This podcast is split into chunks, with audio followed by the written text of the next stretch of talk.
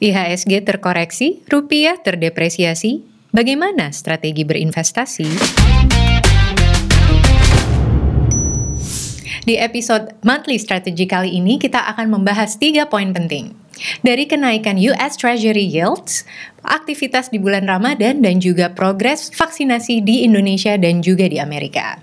Langsung saja kita simak strategi untuk April dua ribu dua puluh satu ini bersama Pak Haryanto Wijaya, Head of Research Mirai Asset Sekuritas Indonesia. Halo Pak Har. Halo Mbak Lia. Nah, kita lihat nih ya Pak ya, ternyata beberapa minggu terakhir ini, bahkan di Maret, I H S G kembali turun nih ke angka lima ribu delapan ratus. Apakah hal ini disebabkan oleh kenaikan U S Treasury Yields? Iya, ini sebenarnya salah satu faktornya adalah kenaikan pada U S Treasury Yield. Kalau kita ngelihat U S Treasury Yield naik seiring dengan kenaikan tingkat inflasi di Amerika Serikat yang diperkirakan masih akan terus naik polanya sampai dengan uh, pertengahan tahun dua ribu dua puluh satu. Kenaikan U S Treasury Yield ini membuat orang uh, memperkirakan bahwa uh, The Fed akan melakukan pembalikan kebijakan mm-hmm. dari yang namanya loose monetary policy menjadi tight monetary policy, di mana membuat investor kembali melakukan penjualan atas saham-saham negara emerging market, di mana Indonesia sebagai salah satu negara emerging market mengalami net sell di bulan Maret ini. Kalau kita ngelihat, ini terjadi pembalikan arah yang cukup signifikan ya. Di bulan November tahun lalu, kita ingat bahwa foreign inflow ke Indonesia cukup masif. Okay. Tapi di bulan Maret ini terjadi pembalikan arah yang cukup signifikan. Kalau kita lihat sendiri data di bulan Maret, terjadi foreign net sell sekitar seratus delapan puluh enam miliar U S dollar. Wow. Ini okay. yang membuat I H S G turun sekitar empat persen di bulan Maret only.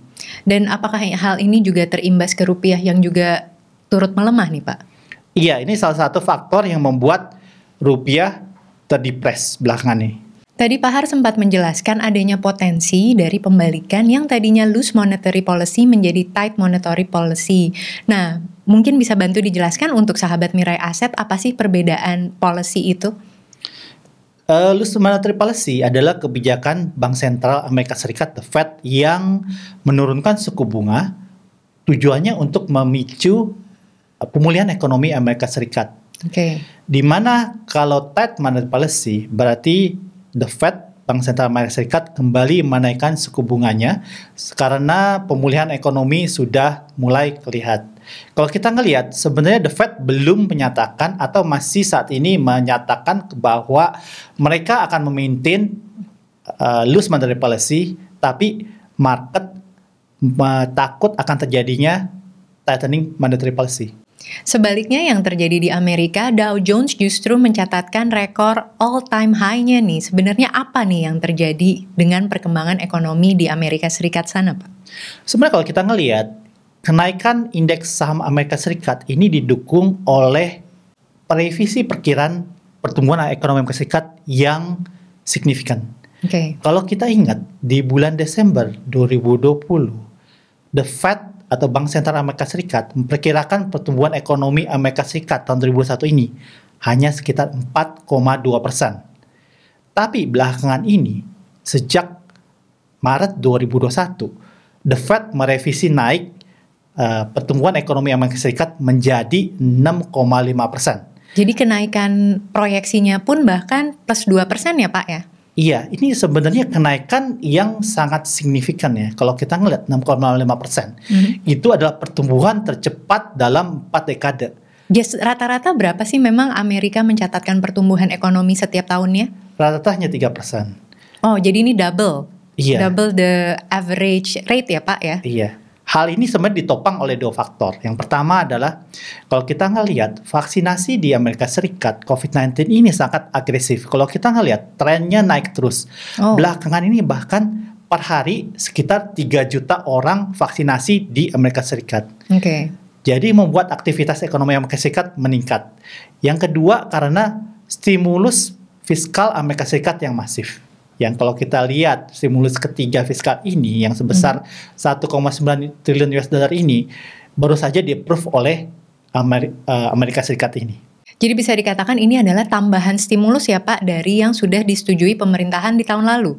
Iya, ini adalah stimulus ketiga pemerintahan Amerika Serikat, di mana stimulus pertama under pemerintahan Biden, yaitu satu koma sembilan triliun U S dollar. Dengan optimisme pasar di Amerika, ini apa nih Pak implikasi untuk emerging market dari kondisi yang ada sekarang ini nih?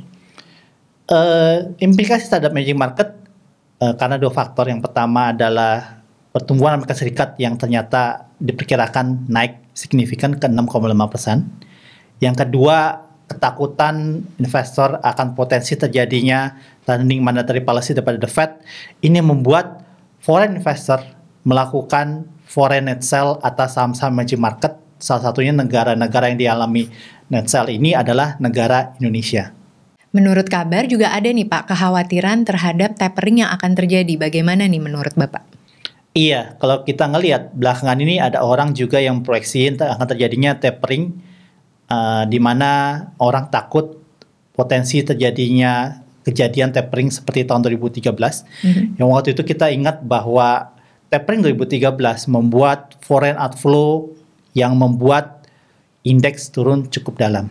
Okay. Tapi kita melihat hal ini akan berbeda tahun dua ribu tiga belas. Apa nih Pak yang membuat berbeda? Kalau kita ingat tapering tahun dua ribu tiga belas, foreign inflow ke saham Indonesia sejak tahun dua ribu delapan quantitative easing masif banget. Sehingga tapering tahun dua ribu tiga belas membuat foreign outflow signifikan, karena apa yang masuk itulah yang keluar, sehingga membuat indeks saham Indonesia turun cukup dalam. Tapi kalau kita ngelihat quantitative easing tahun dua ribu dua puluh yang dilakukan The Fed, money inflow ke Indonesia relatively tidak sebanyak tahun dua ribu tiga belas. Okay. Tentu ini membuat dampak daripada tapering jika terjadi suatu saat di masa depan tidak akan sebesar dampak tapering tahun dua ribu tiga belas. Jadi di kondisi market seperti ini, ternyata perkembangan vaksinasi di seluruh negara menjadi indikator perkembangan ekonomi nih Pak. Bagaimana dengan rollout vaksinasi di Indonesia ini sendiri? E, kalau kita ngelihat vaksinasi Indonesia saat ini yang masih dalam gelombang pertama, yaitu target vaksinasi empat puluh juta orang dari target seratus delapan puluh juta orang selama setahun. Progresnya belakangan ini meningkat cukup bagus. Kita ngelihat di awal Ma April ini uh, vaksinasi progres sudah dua puluh dua persen. Oh, oke. Okay.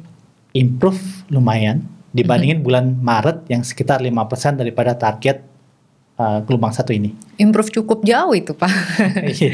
yeah. Dan kalau kita ngelihat vaksinasi per hari yang tadinya awal Maret sekitar seratus lima puluh ribu suntikan per hari menjadi sekitar empat ratus ribu suntikan per hari di menjelang April dua ribu dua puluh satu ini. Dan kalau kita melihat sebenarnya target daripada Kementerian Kesehatan adalah satu juta per hari. Tentu kita berpikir ini bisa dicapai mm-hmm. sepanjang vaksin supply yang datang ke Indonesia sudah tersedia. Bagaimana perkembangan vaksinasi di Indonesia sendiri terhadap negara-negara lain nih Pak? Kalau kita melihat secara global, Indonesia termasuk negara dengan uh, vaksinasi yang cukup cepat ya.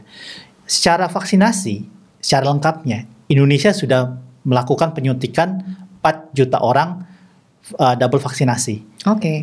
Ini sebenarnya masuk ke dalam top sepuluh negara yang sudah divaksinasi di dunia. Bahkan ini tertinggi di negara Asia Tenggara.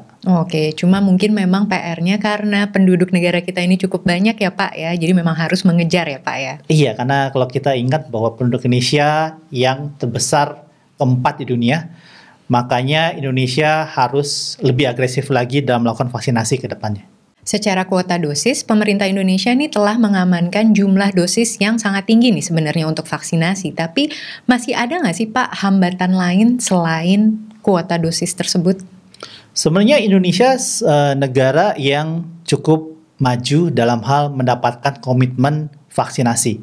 Dari komitmen vaksinasi tersebut sebenarnya udah cukup untuk melakukan vaksinasi sekitar seratus delapan puluh satu juta orang yang akan divaksinasi. Tapi sayangnya uh, karena kalau kita ngelihat terjadi hambatan seperti India yang melakukan embargo.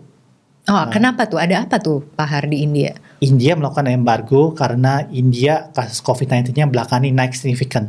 okay. bahkan tertinggi dalam sepanjang sejarah saat ini. Okay. Sehingga Indonesia kehilangan sepuluh juta dosis vaksin AstraZeneca dari India. Oh, Oke, okay. Jadi imbasnya embargo tersebut ke dosisnya kita ya? Iya, supply Indonesia berkurang sekitar sepuluh juta yang harusnya sudah datang di bulan Maret April ini. Pemerintah secara resmi telah melarang untuk masyarakat melakukan mudik di tahun dua ribu dua puluh satu ini. Bahkan di tahun dua ribu dua puluh kemarin, bahkan mudik nih katanya sepi banget. Nah, apa nih Pak imbas dari regulasi ini? Sebenarnya itikat pemerintah untuk melarang mudik tahun dua ribu dua puluh satu ini bagus. Oke. Okay. Karena kita sudah melakukan vaksinasi dan pemerintah ingin agar kasus covid sembilan belas di Indonesia tidak kembali naik karena libur panjang. Uh, kita melihat bahwa dampak larangan mudik tahun dua ribu dua puluh satu ini uh, relatively masih manageable karena kita ngelihat tiga faktor. Yang pertama adalah uh, kita melihat bahwa pemerintah mengharuskan perusahaan untuk membayar T H R full tahun ini, uh, sehingga purchasing power daripada karyawan bisa akan pulih, tetap ya? Ada di mm-hmm. tahun dua ribu dua puluh satu. Kalau kita ingat soalnya mm-hmm. tahun dua ribu dua puluh karena dampak kasus covid sembilan belas ini, mm-hmm. pemerintah memperbolehkan perusahaan untuk tidak membagikan atau menyicil T H R. T H R. Karena kalau kita ingat, tahun okay. itu uh, kasus covid sembilan belas membuat ekonomi Indonesia lumpuh ya. Mm-hmm. Iya. Yang kedua bahwa kita melihat operational daripada retailers saat ini sudah kembali relatively normal. Dibandingin tahun lalu, mm-hmm. waktu kita melakukan ground check, pemerintah me- minta semua toko terkecuali toko barang-barang kebutuhan pokok untuk tutup. Uh, tentu ini halnya berbeda dengan tahun ini yang full operational. Yang ketiga bahwa kita ngelihat bahwa yang namanya sudah kebiasaan bagi masyarakat untuk melakukan spending mm-hmm. saat menerima T H R. Tentu ini akan tetap melakukan spending di tahun ini. Jadi bisa dibilang titik cerah ya sebenarnya ya. Iya, kita melihat bahwa retailers tetap menerima dampak positif dari Ramadan tahun ini. Ini masih panjang nih Pak bahasan untuk monthly strategy April ini nih karena masih banyak yang menarik. Salah satunya adalah rilis laporan keuangan kuartal empat dua ribu dua puluh terutama untuk saham-saham L Q empat puluh lima. Nah, mungkin Pak Har bisa nih men-share mana saja nih emiten yang berhasil bertumbuh di tengah pandemi kemarin.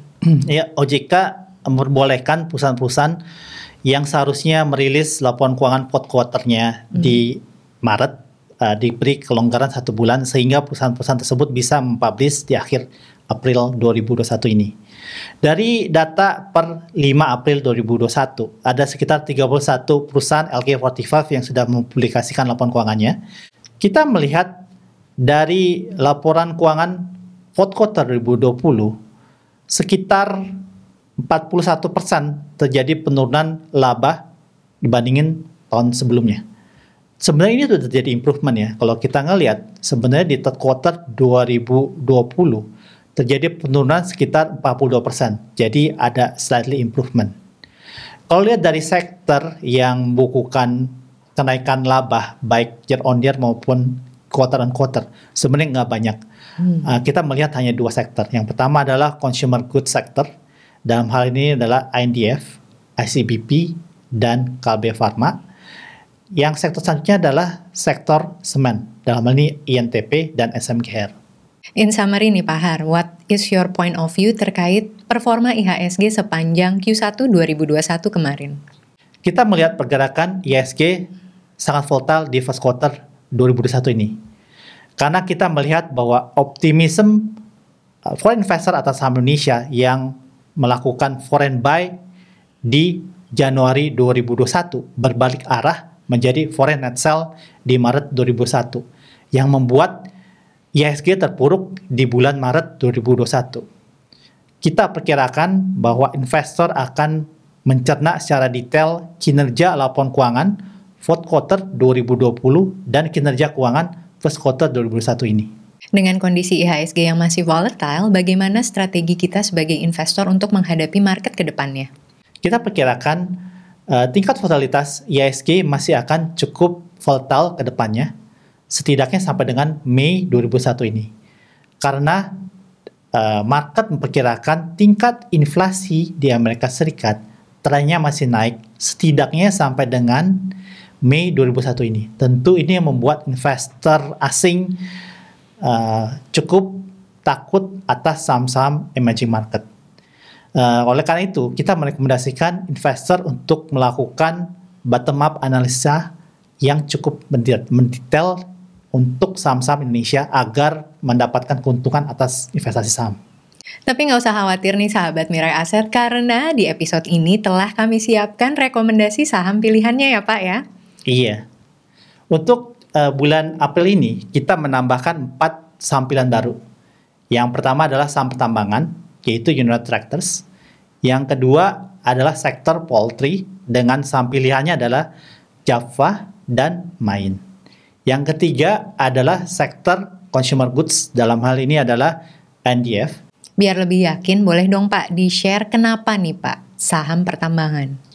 Iya, kenapa United Tractors? Karena kita melihat bahwa uh, negatif news atas pemberhentian uh, kontraktor tambang oleh Adaro itu sudah terefleksi di harganya.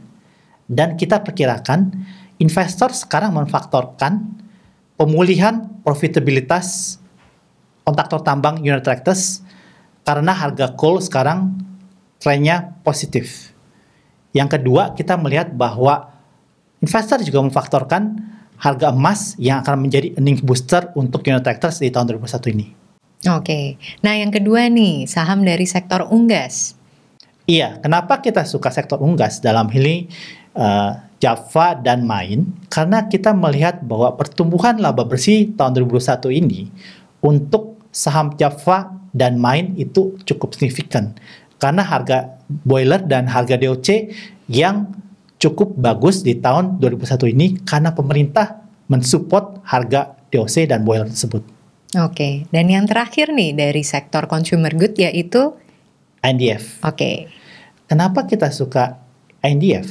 Karena kita melihat bahwa uh, dividend yield daripada I N D F ini tinggi. Uh, I N D F diperkirakan akan membagikan dividen yang menghasilkan dividen yield sekitar lima persen. Dan kalau lihat dari valuasinya, I N D F diperdagangkan dengan valuasi yang murah, yaitu sekitar sembilan kali P E tahun dua ribu dua puluh satu. Tentu ini membuat opportunity untuk mengakumulasi I N D F yang jarang ada. Nah, itu kan baru empat saja nih Pak emitennya, siapa tahu ada tambahan emiten lainnya nih Pak Har. Kami menyukai B B R I karena kita melihat bahwa pemulihan laba bersih dan return on equity B B R I ini akan positif terhadap kinerja sahamnya. Yang kedua, karena B B R I yang merencanakan untuk meningkatkan market share-nya untuk sektor mikro dari yang empat puluh persen di tahun dua ribu dua puluh menjadi empat puluh lima persen di tahun dua ribu dua puluh lima. Ini tentu akan positif untuk kinerja sahamnya. Kita berpikir B B R I layak mendapatkan multiple yang lebih tinggi karena hal ini. Oke, ada saham lainnya nggak Pak Har? Nah, kita juga suka saham Hill Hermina, saham rumah sakit, karena kita melihat bahwa laba bersih tahun dua ribu dua puluh satu ini akan positif dan sepertinya akan uh, exit atau melebihi perkiraan konsensus. Ini tentu akan positif terhadap harga sahamnya. Karena tren terhadap kesehatan ini sangat tinggi ya Pak belakangan ini ya. Iya, kita melihat rumah sakit adalah sektor yang diuntungkan oleh kasus pandemi, COVID. Iya, betul. Nah, masih ada lagi nggak Pak Har? Ya, kita juga suka S M P atau Salim Fomas karena kita melihat bahwa pemulihan laba bersih yang sudah terjadi sejak kuartal tiga tahun dua ribu dua puluh, yang kalau kita lihat kuartal-kuartal sebelumnya S M P masih membukukan net loss, dan sejak uh, kuartal tiga tahun dua ribu dua puluh S M P sudah kembali membukukan laba bersih, dan kedepannya kita melihat pemulihan laba bersih ini akan terus berlanjut. Tentu ini membuat S M P layak diperdagangkan dengan multiple yang lebih tinggi. Kalau kita ngelihat saat ini S M P diperdagangkan dengan P B V nol koma lima, ini murah banget loh nol koma lima. Oke, oke satu lagi nih, ada nggak nih Pak? Satu lagi kita suka saham Antam. Karena kita melihat bahwa Antam adalah saham yang diuntungkan dengan harga nikel yang bagus. Karena kita lihat demand uh, nikel dari sektor baja dan E V baterai ini tentunya positif untuk harga nikel. Terima kasih banyak Pak Har atas analisa berikut saham-saham rekomendasinya. Sama-sama Bu Ali ya.